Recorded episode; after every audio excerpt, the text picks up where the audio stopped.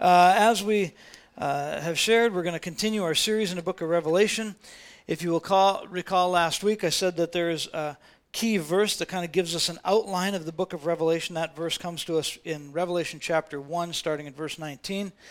Uh, Jesus appearing to John, and he said, Write uh, these things which thou hast seen, the things which are, and the things which shall be hereafter. So Jesus himself reveals to John in this letter a, an outline. He talks to him about uh, write down the things that you see. And, and in uh, uh, Revelation chapter 1, we get a picture of um, a, a risen Christ. We get a picture of, of him. So we're not going to beat that up or go over it, but we get this picture of a glorified Christ in Revelation 1. It, we see in Revelations 2 and 3 uh, writing down the things that are. And when we talk about the things that are, he's talking about the condition of the church at that given point in history. Um, we'll talk a little bit, that's what we're going to talk about this morning is the church.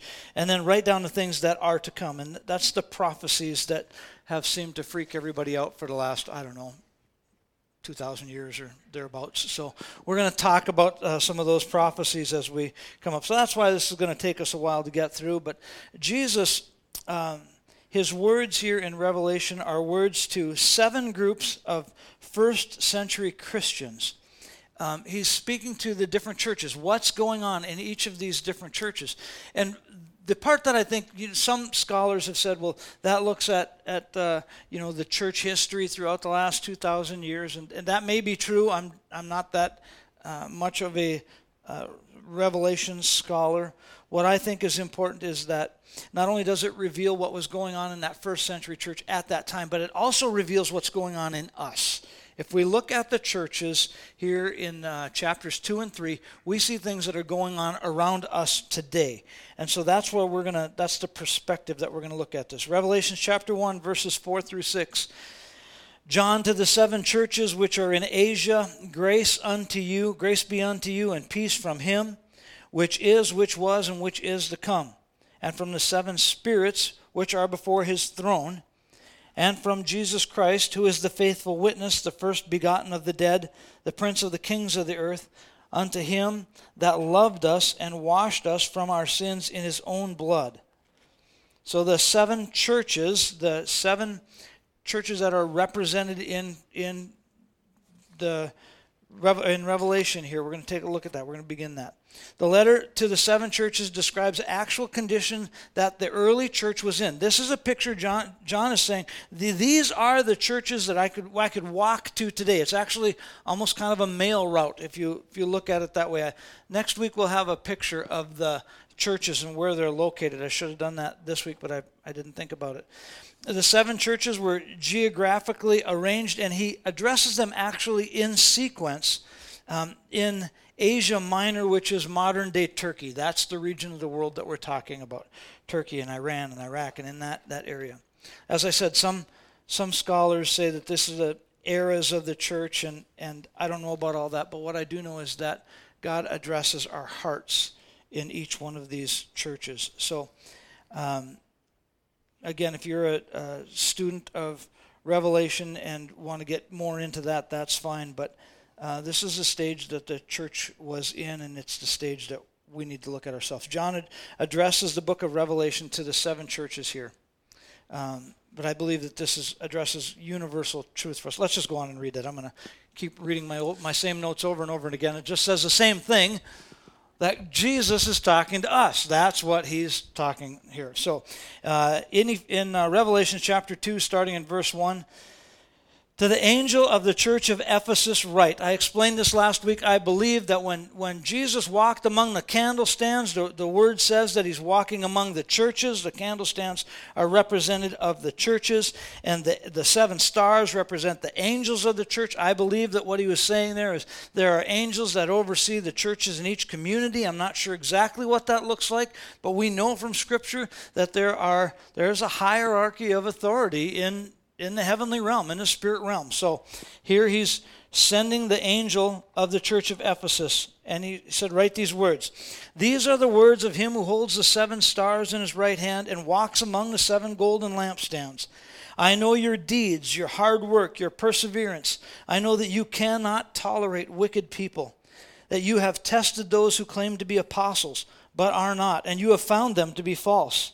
You have persevered, and you have endured hardship for my namesake, and you have not grown weary. Yet I hold this against you. You have forsaken uh, your first, forsaken the love that you had at first.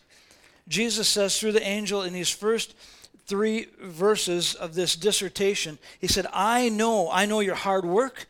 I know your perseverance. I know you can't tolerate wicked people. I know that you've tested false apostles. Think about that for just a second.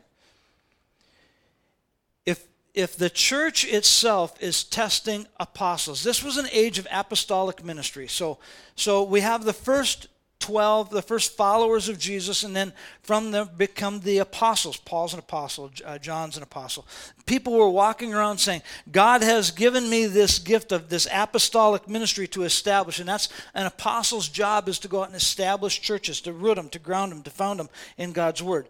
And what John is saying here to the church, what Jesus is saying to the church is, You've tested those apostles, and you've found that several of them were false. So, what he's saying is, you have understood my word enough to be able to test these spirits, to test and see if this is truth or not. Okay, what I want us to grab out of that is our responsibility remains today. They didn't have a written Bible like we have. Um, we've shared this as we've gone through the Old Testament. A letter would have been written, Paul would have written a letter to the church at Ephesus, for example, or to the church at Philippi. And somebody would deliver that, and they would come to the church and they'd say, Hey, you're having a church meeting. I got a letter from the Apostle Paul and they would have him stand up and he'd share that letter. And then he'd go to the next church and he'd say, Hey, I've got a letter from the Apostle Paul. And that's how these letters got shared. And they would get passed around from church to church. And there were scribes who were making copies of these things. And they're, they're, they've got this, so they're, they're getting to know the voice of Jesus so well that they can actually discern whether these apostles are from God or not. That's a pretty big deal. Here's why it's a big deal it's a big deal because most of us have at least two or three of these sitting on our shelf at home. And many of them have got a layer of dust on them as thick as the Bible cover itself. And the question is do we know the Word of God well enough that we could discern, hey, that doesn't sound like Jesus to me? And I read in Ephesians, and that, that doesn't sound like it. We get led astray. The Bible says we get led astray by every wind of doctrine at times. So this is a challenge to the church. This is a challenge for us. And, and this church was on that. They persevered, they endured, they did not grow weary. If you're not comforted by anything else in the whole book of Revelation, I want you to understand this. Every time that Jesus addresses the church, every time, he addresses seven churches, every time, he starts out with this phrase I know.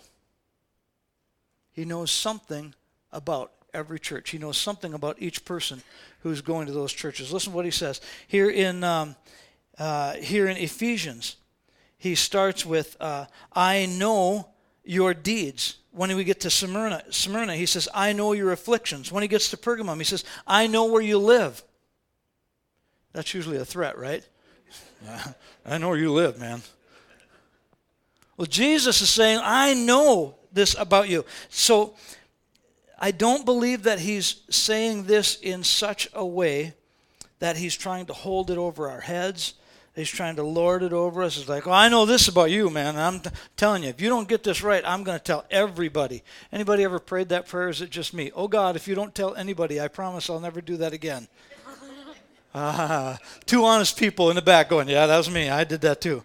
That's how I spent most of my, that was my prayer life as a teenager, just so you know. Oh God, if you don't tell. But Jesus is saying that in such a way that he says, I know who you are.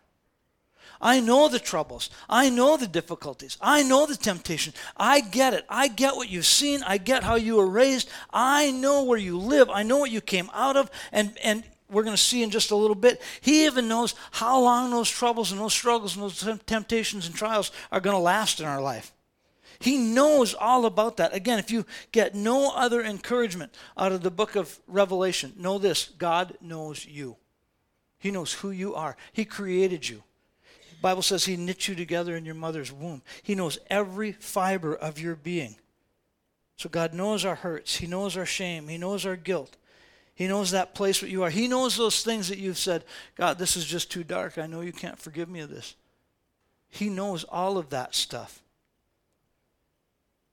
So let's see what he says about the church in Ephesians. He said, in Ephesus, he said, You're hardworking. You've got perseverance. Man, you hang in there. You can't tolerate wickedness. Can I say something for just a second? We got the whole tolerance thing wrong in our world today. Okay? Tolerance has become this catchphrase that says, if I'm going to sin, you have to approve of it, or you're not being very tolerant. Right? This is how I want to live my life. And if you say anything against that, well, you're being intolerant. You know what? God's word's kind of intolerant when we look at it that way. He gives us a list of things and says, I want you to walk down this road, and that's sin. Now, I can tolerate a sinner and say, Man, I love you. I see what's going on in your life. I love you. I will stick by you. I'll hang with you.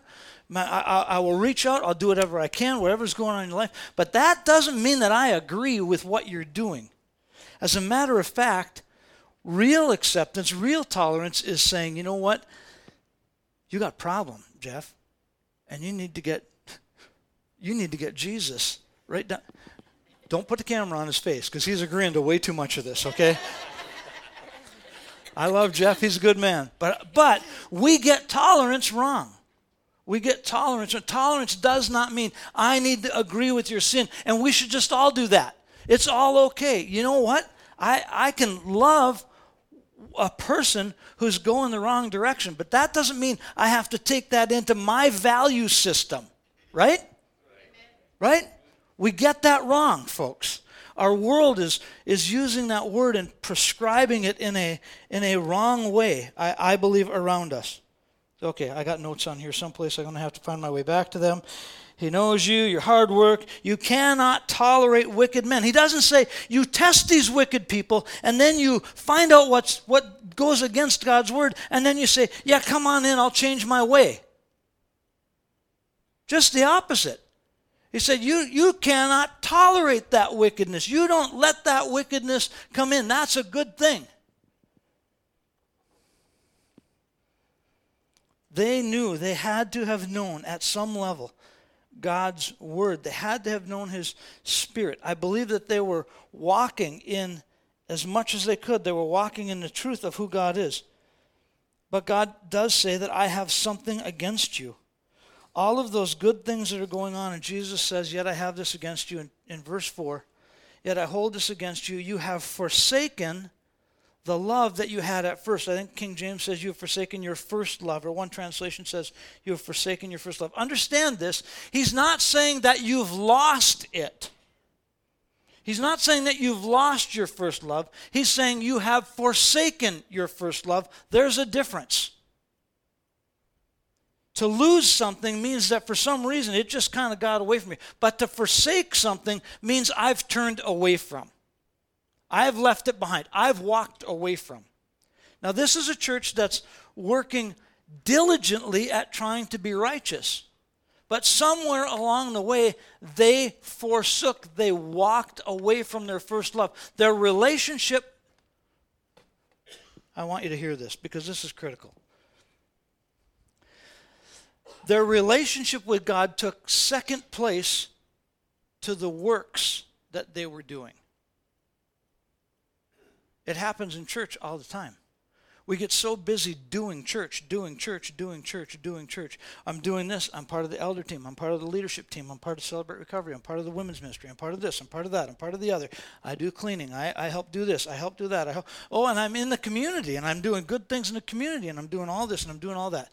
Keith, our sound guy, um, uh, the other day, he, he a couple weeks ago, he wasn't running sound, and he come walking down here. Literally, he's like, well, I don't, I don't know where to sit. I sit behind the soundboard all the time. I just, I don't know where. Like, sit anywhere. Well, I don't want to take somebody's spot. Man, you're here. Take a spot. See, sometimes we get so wrapped up in doing that we forget that we are to be in Christ. We're to be a believer. We're just, we're human beings, not human doings. Right? Human beings, not human doings. Jesus said, I got this against you. You've been doing so much that you forgot about your relationship with me.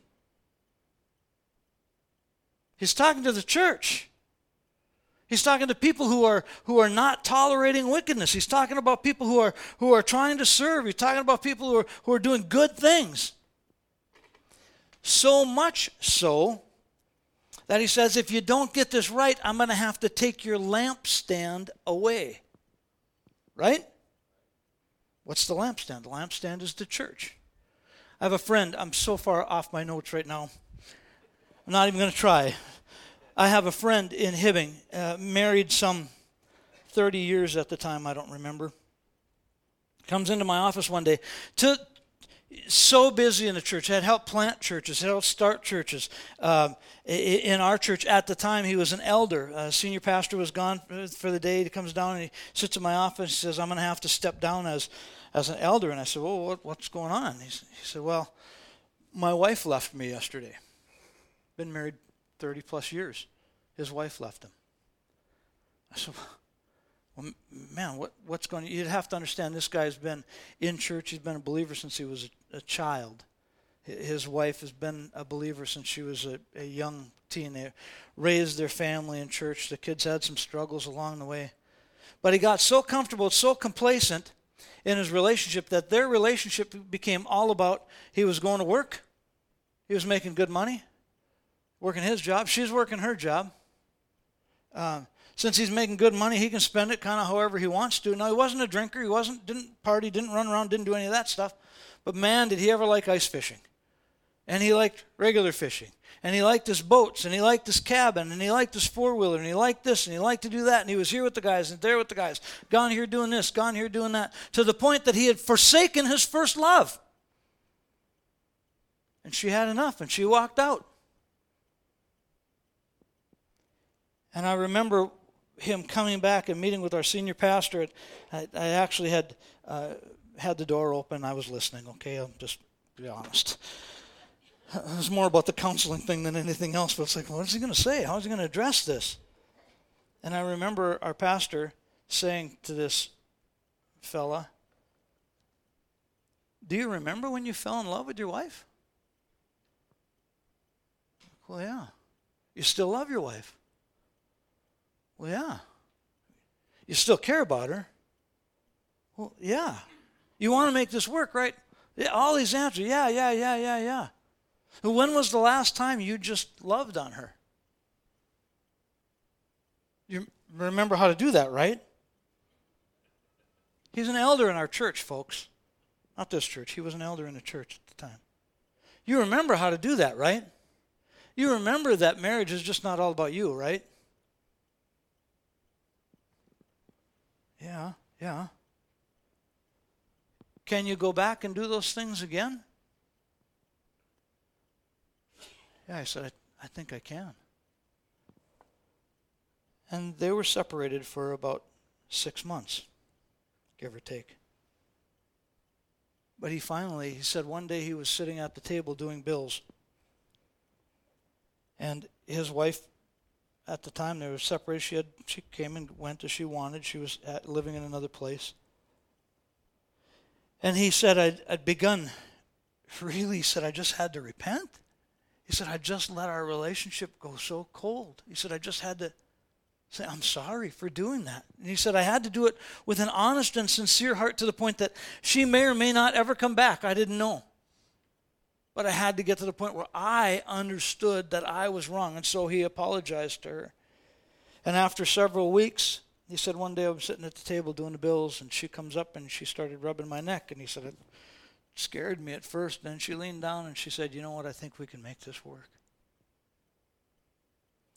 And they're now 10 years later, and that marriage is restored if you have if I there are times when I've talked to him and asked him how things were going, and he's like, "Better than it's ever been, man. Our relationship is better than it's ever been." The caution is for us as believers that we don't get so complacent in our relationship with God that all of a sudden we wake up someday and we realize, you know what, I'm doing all these things. I got all these good things going, and yet I haven't spoken to the Lord in weeks or maybe months. You don't have to raise your hand. But I can tell you as a pastor, there are times when I have gone and gone and gone and gone and find myself running and running and running and running and realize after days, sometimes maybe weeks, God, I haven't spent any time with you at all. And there's this separation. And if there's separation, it's not from God, right? If there's separation, it's not his problem, it's mine. It's not that he's left me, it's that I've left him. I've forsaken him. I've walked away from our relationship. He's calling, he's always calling. His word says he will never leave us nor forsake us, ever. So we find that separation. And here, John is talking to the church and he's like, You're in a tough spot, folks. You need to recognize this. Jesus is saying, you need to recognize this because here's what's going to happen. You can do all the good things you want, but I'm taking the church away. I'm taking this, uh, I'm walking out with my candlestick. And you can figure out what you're going to do because you've walked away from me. It's a challenge for us. It's a challenge for us as individuals. Where is our relationship with Christ? What are we doing on a daily basis? How many of you remember? How many of you remember where you came from? How many of you remember garbage that was in your life before you accepted Jesus? Yeah, both hands. I am so grateful that I don't have to walk in that guilt anymore. I am so grateful I don't have to walk in that shame anymore. I'm so grateful that I don't have to look over my shoulder. You know what that's like, right? Just got to make sure. I'm so grateful that I don't have to remember which lie I told last. Right? I don't have to back that up. I'm so grateful for all of that. And yet, I get to a place in my walk where I just come, become complacent because I know that God is there. And He's always there if I run to Him. But you know what? He's saying to us, don't forget don't forget how much I love you. Don't forget where I've taken you from. Don't forget the heights from which you have fallen. Don't forget that garb. Don't dwell on it. Don't live in it, but don't forget about it. Because I've rescued you. I've pulled your feet out of the mud. I've set you on a rock. I've changed your life. Don't forget that stuff. And I'm afraid sometimes that we get so busy in all the things that we do that we forget how much we appreciate that first love, how much we really care about the one who cared for us first, the one who delivered us from our trials and our struggles. That's what he's talking about. Jesus said, uh, when Jesus was asked back in the book of Matthew, What's the greatest commandment? In Matthew 22, he says this, verse 35. One of them, the expert of the law, testing him, Jesus, with this question Teacher, which is the greatest commandment of the law? And Jesus replied, Make sure that you're in church on Sunday. No? Celebrate Recovery's not up there? Bible study's not up there? No, no, no. Love the Lord your God with all of your heart, with all of your soul, and with all of your mind. This is the first and the greatest. And the second is like it Love your neighbor as yourself. The law and the prophets hang on these two commandments. Everything that's written in the law of the prophets, everything in the Old Testament, everything there is in the New Testament, you hang on these two things. Number one, love Jesus with all of your heart. Love the Lord your God with all of your heart, your soul, your strength, and your mind. How much is all of your heart?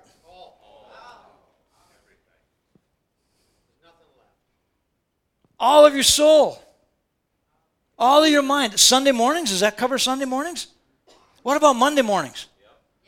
What about Thursday mornings? What about Friday evening? You know, Friday is kind of a special day. I kind of get Friday night to myself, right? Love the Lord your God with all you've got, everything that's in you. And if you do that, you find yourself loving your neighbor as yourself. And if you do that, you've got it all. You, you, all the Ten Commandments are complete in that. If you could just do those those two things, if you and I can just walk in those two things, we got it covered. Right? How easy is that? That's what I thought. It's not so easy, is it? You don't know my neighbor. Pastor, you don't know my neighbor. Pastor, you don't know the kind of neighbor I've got, or the kind of neighbor I've been. First of the Ten Commandments says, Love the Lord your God. Uh, I am the Lord your God. You shall have no strange gods before me. In other words, love me first. Jesus is the one who died for our sins. Who else could take our sins away? Nobody. Our works? Serving in church? Feeding the poor? Finding a place for the homeless? None of that replaces what Christ did. None of it. You might say, well, Pastor, we know that. That's why we're in church. I get that. I just want you to understand that there's something more than just being in church. Right? What's that relationship with Christ like on a daily basis for each one of us? Because if we're not moving it forward, it's going backwards. It won't stay. It's like parking a car. My brother in law, one time, parked his car on an icy hill. Pulled in, parked his car. Fancy, fancy paint job. Fancy paint job.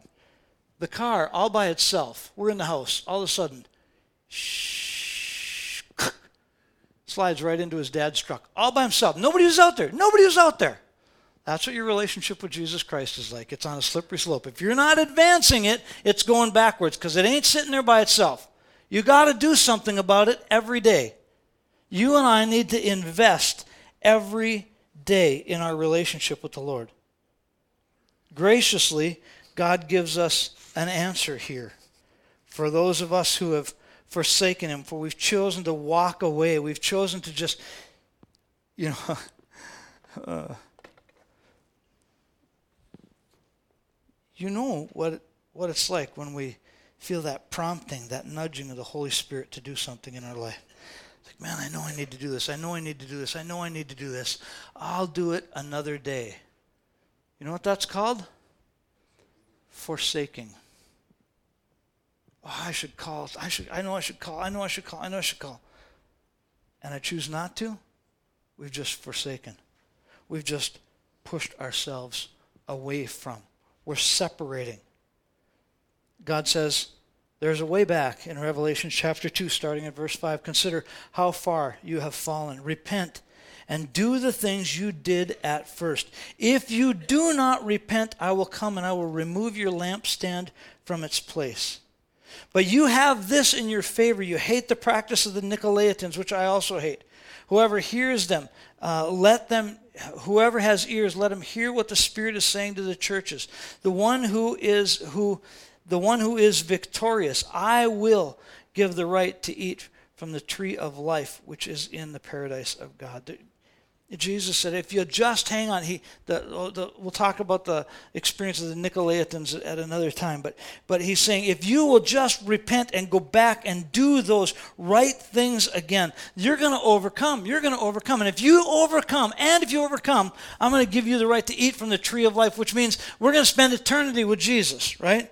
But we got to get this relationship thing right first. My friend, is walking in right relationship with his wife. There is a there is a whole orchard of rewards. You, you think about this. I I told a story one time to my kids. Uh, a, a, a, guy that I bought a business from, he actually sold the business. Um, his wife was sick, and the only way to make things work was he had to divorce her, even though they still loved each other. Because the only way we could make the medical things work. Blah blah blah blah blah blah blah. He had to divorce her, and I, I, I think it was Zoe. I'm not going to look that direction. I could be wrong. Um, but I said, well, you know, what would you think of something like that? And she said, well, you'd never see me or my kids again. Go. oh. See, there's consequences for all of our actions, right? Mm-hmm. Right? There's consequences. How many of you believe that? There's consequences for our actions. And we can repent, but that doesn't mean that the, the fruit of that goes away. My buddy who finally got things right with his wife is experiencing good fruit. That's what Cheryl's talking about. Good fruit. There's good fruit for following after God. There's bad fruit when we don't follow after God. You plant a seed and you're going to get, that's what's going to come up. You plant corn, you're going to get. You plant potatoes, you're going to get. You plant peas. Joy. Fear.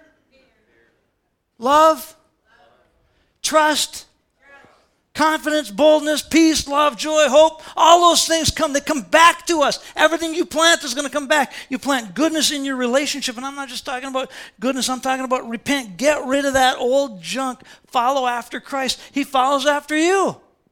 He comes back. He's, he's, he's there constantly for us. Remember where you came from. Remember where you came from. Revelations is easy. Remember, repent, and repeat. Remember, repent, and repeat. Remember where you came from.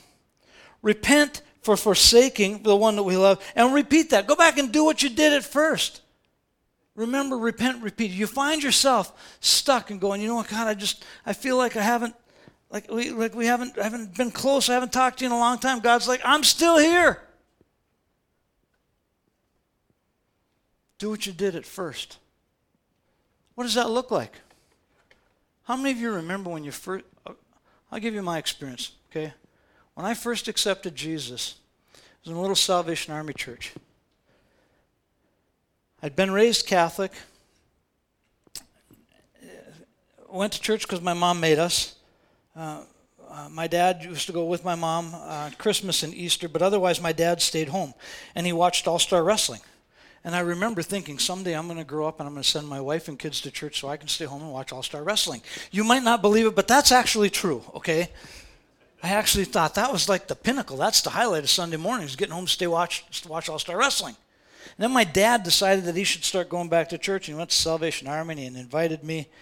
And I went and I saw this magician, and the guy got up and he's doing all these magic tricks. And then he, un, he, he revealed some of his magic tricks. He said, you, th- you see, you think you have freedom, but really the devil's got control. He's, you think this is happening, but this is what's really happening.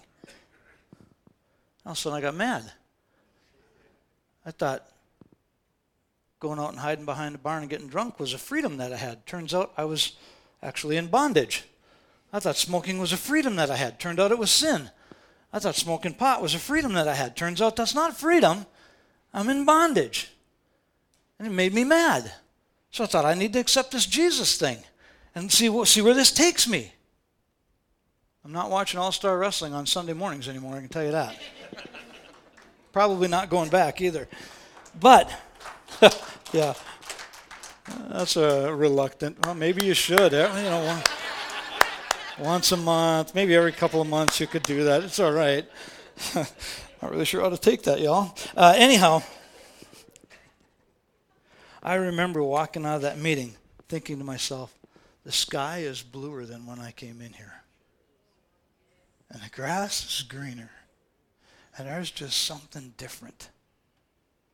The forgiveness that I felt, the change in my life was so evident. I just I knew it. Not only was I not only was I now free, I I I didn't God supernaturally delivered me. I'm just going to tell you, he doesn't do it to everybody. I don't know why, I don't know how. But I went from smoking 3 packs of cigarette that day to smoking zero.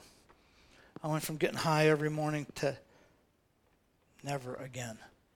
I, I, all these things God just delivered he delivered me from just immediately delivered me from. There are some days when I just need to remember that. God, that old man is dead, and it's because of you. Thanks for doing that for me. Thanks for changing my life. I had this thing in my mind. I don't know where it came from, but I told people when I was a teenager that I wasn't going to live into my 40s. I knew I wouldn't live past the age of 42. For some reason, I knew that in my mind. I knew that I'd be dead by the time I was 42. And here I am well beyond that. And I got kids who serve the Lord and grandkids who are coming to church and who actually like me. They want, they want to be around grandpa. They, they like grandpa. There's fruit for doing things right, folks. But it goes back to getting our life back on track with God. The church of Smyrna is the second church. We read in Revelations 2, starting at verse 8. The angel of the church in Smyrna write, These are the words of him who was the first and the last and who died and came to live to life again. I know your afflictions and your poverty, yet you are rich.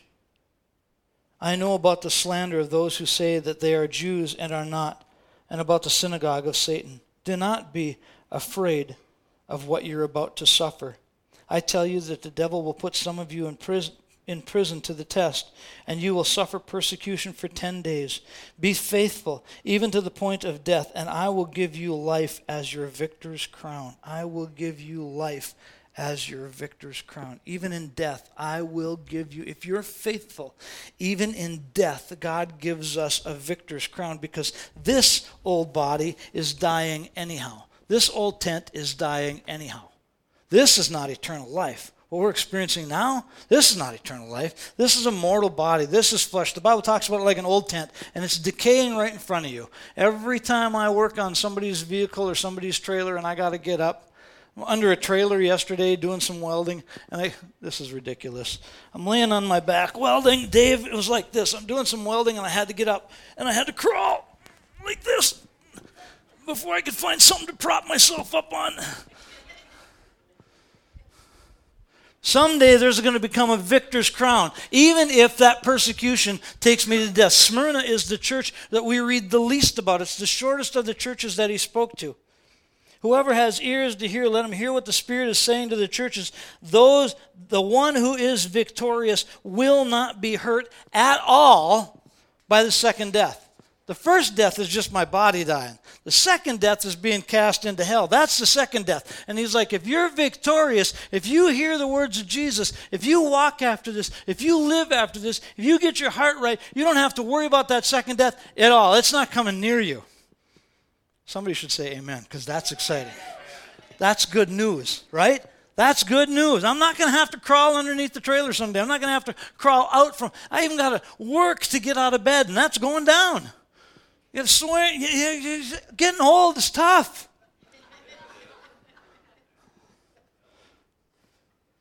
Jesus said, I know your afflictions and your poverty, and yet you are rich. What does that sound like? Kind of sounds like the Beatitudes to me. Matthew chapter 5. Now, when Jesus saw the crowd, he went up on a mountainside and he sat down. His disciples came to him and, be- and he began to teach them. He said, Blessed are the poor in spirit, for theirs is the kingdom of heaven. You might be poor in spirit, but you got the kingdom of heaven in you. Blessed are those who mourn, for they will be comforted. Blessed are the meek, for they will inherit the earth. Blessed are those who hunger and thirst after righteousness. They will be filled.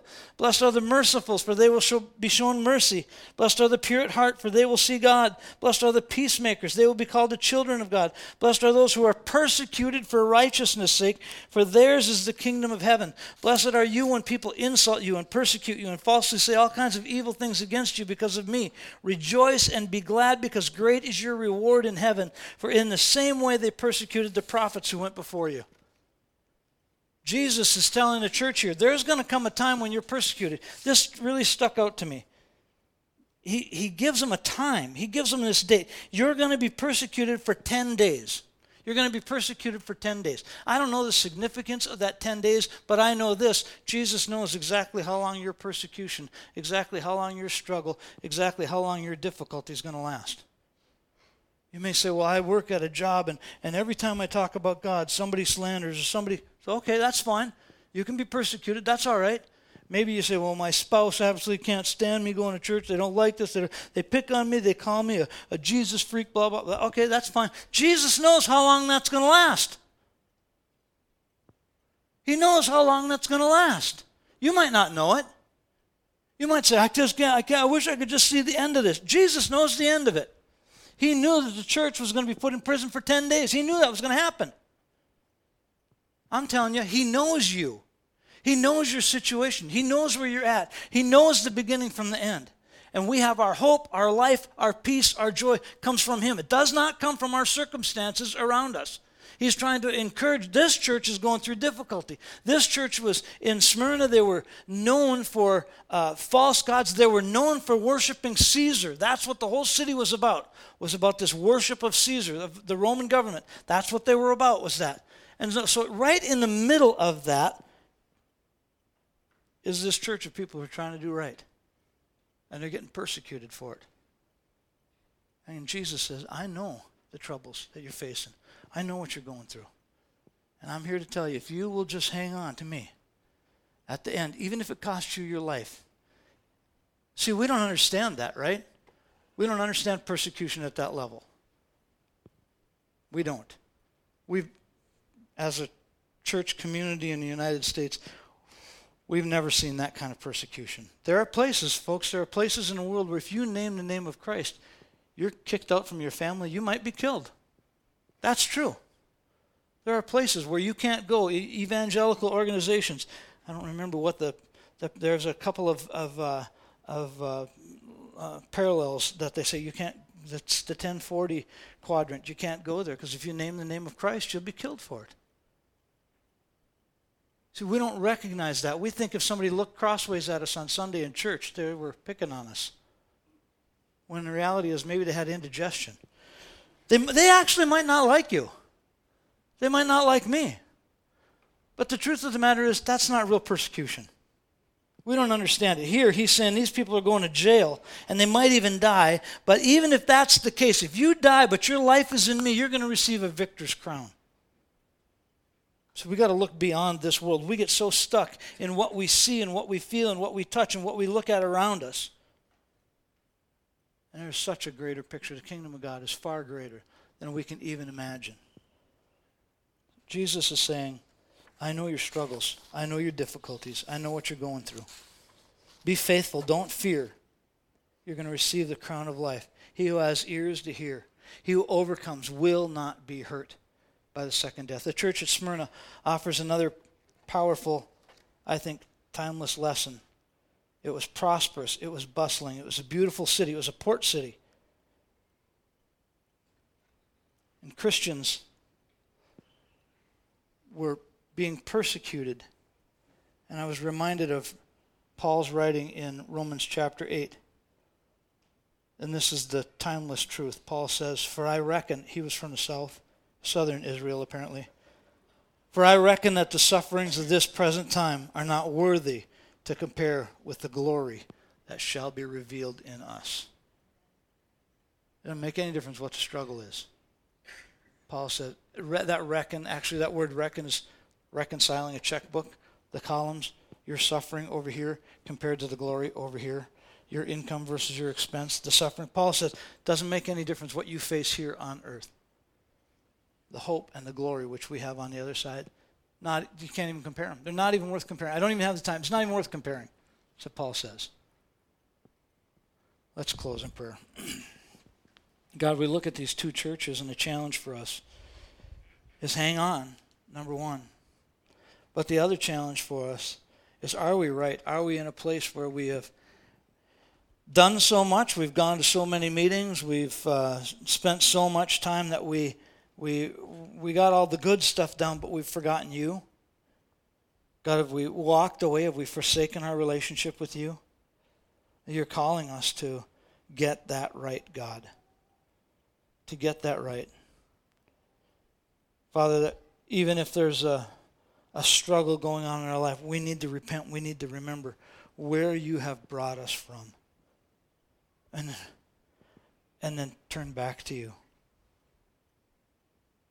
I just believe, church, that the Lord would say to us this morning that your relationship is far more important. This is what his word says. Your relationship with Jesus Christ is far more important than the things that you do for him. He'd much rather have time with you on a daily basis than have you doing all kinds of things for him. Doing will come. That, that, that'll happen. But he wants time. He wants time. He wants you to spend time in his presence. It looks like prayer. It looks like worship. It looks like reading his word. It looks like being quiet. It looks like just getting alone and saying, God, I need to talk to you. Even Jesus got away from ministry and he spent time alone with the Father. God, I just ask that you would instill that in our hearts today, this week. Take that time to get alone with you. Work it in our hearts, I pray, in Jesus' name.